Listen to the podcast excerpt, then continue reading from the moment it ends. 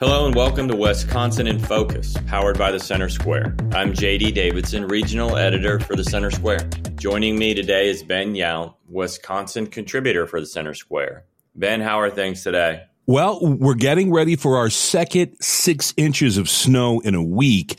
And uh, so my driveway is going to have to figure out a way to shovel itself. When you figure that away, p- please, please send it my way because win- winter has decided to show up. Well, it's, no fun. Yeah, I'm, I'm done with this. We're recording this on Thursday, January 11th, 2024. Hey, Ben, Wisconsin seems to be significantly behind many of its neighboring states and others in the Midwest when it comes to legal marijuana use, either recreational or medical.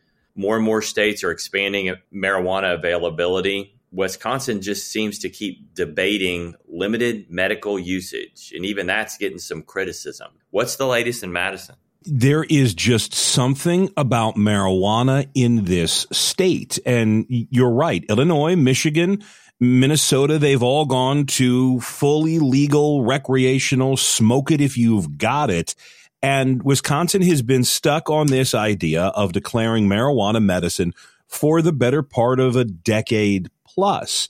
Uh, this may change that this week we had a group of Republicans, mostly out of the assembly, introduce a plan that would create a state run, mostly medical marijuana program that would be only for some people and would cover only some marijuana products. And it's the sums in that statement, in those sentences that have a Republicans and Democrats criticizing this bill. But essentially, what you have is you have a governor who has made it one of his priorities to fully legally recognize and open up the marijuana market. He wants to be just like Illinois, where you can walk into any dispensary and grab yourself an ounce and take it out to the lake and roll yourself a joint and enjoy a concert.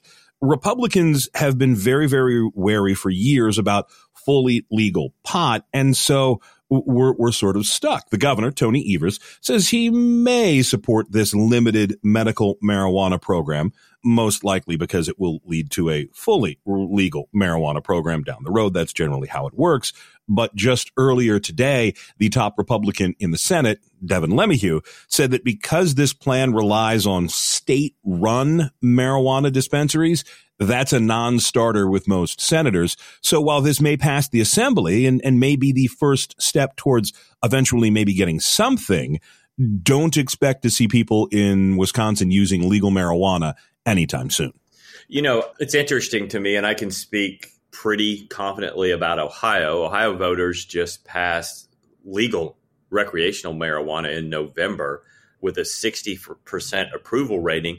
Leading up to that in Ohio, the last two years, it was Republicans pushing for expansion of medical marijuana, and both Democrats and Republicans pushing for legal marijuana. Republicans didn't have an issue with the vote in Ohio. They have an issue about how things are going to run in creating a free market for legal marijuana. I guess I'm still hung up on what is holding back Wisconsin Republicans from at least having a pretty significant medical marijuana program in the state. Colorado, San Francisco, Illinois, that whenever whenever we start talking about marijuana in Wisconsin, uh, sheriffs, local police departments, they come out and they say, "Look, we don't want more of this in our communities. We don't want more high schoolers smoking dope behind the Kwik Trip. We don't want this to expand." And they point to places like Colorado or San Francisco that started out with you know medical or or, or decriminalized marijuana, and now you have essentially open air drug markets in some of these cities. I, I was in Illinois. I was covering the legislature in Illinois when they adopted their medical marijuana program. And it was much more broad than this. But I remember state Rep Lou Lang saying, this is medical only. This is medical only. This is medical only. Within five years, Illinois was introducing a plan to go to fully legal recreational marijuana. And I think that Republicans understand that. They see this, they've seen this movie before. They, they know where this is going. And that's why they're trying to control it for as long as they can. Uh, this is a, a relatively popular idea when you ask the people But I mean, as you can tell by just turning on most movie channels, uh, America's, you know, appetite for pot has not yet been quenched. And, and so, you know, the idea of legal marijuana is always going to be popular among voters, just kind of like the idea of getting free money or, or puppy dog kisses and, and ice cream cones. It's how it works. And the idea of how much money do you make versus how much money do you spend that's what we're seeing now in states like Illinois and Colorado and California, where they're having to deal with the, the effects, the impact of fully legal marijuana. Because, you know, I, I as a free market guy, if I'm going to pay 25% more down at the legal dispensary or 25% less from JoJo on the corner, you know, everybody knows where you're going to go for the cheapest price. Sure. Is there a way in Wisconsin for citizens to get an initiative on the ballot without going through the assembly. No, we don't have some sort of direct referendum. You see this from time to time in off year elections that cities will put this on the ballot advisory referendums, but we're not like California where we can't just get together and say, vote on this and cut the legislature out. That's, it's not how the Constitution works here.